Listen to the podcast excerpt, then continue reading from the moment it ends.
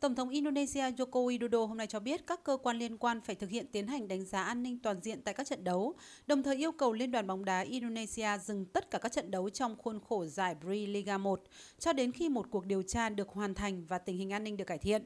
Ông cũng gửi lời chia buồn đến gia đình các nạn nhân trong thảm kịch, đồng thời khẳng định cần tránh bất cứ một thảm kịch tương tự nào trong tương lai. Liên đoàn bóng đá quốc tế cũng yêu cầu Liên đoàn bóng đá Indonesia báo cáo về vụ việc và một nhóm chuyên gia đã được cử đến Malang để điều tra.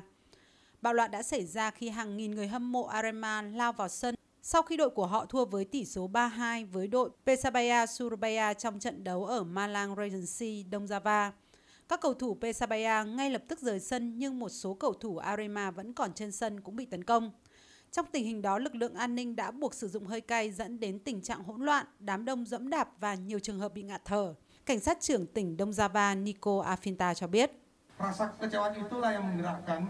Người hâm mộ sau khi thấy đội của mình thua cuộc đã thất vọng và tràn xuống sân. Lực lượng an ninh phải ngăn chặn, buộc phải sử dụng hơi cay và dẫn đến tình trạng hỗn loạn xảy ra. Những cổ động viên cũng tấn công lực lượng an ninh, đốt các xe ô tô. Người đứng đầu cơ quan an ninh quốc gia cũng cho biết số khán giả vào sân vận động vượt quá mức cho phép. Thống đốc Java Kofia Anda Pasawan cho biết sẽ hỗ trợ tài chính cho gia đình của những nạn nhân.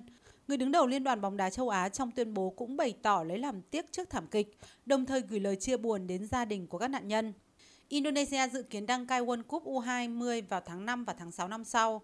Indonesia cũng là một trong ba quốc gia đấu thầu đăng cai vòng chung kết Asian Cup 2023.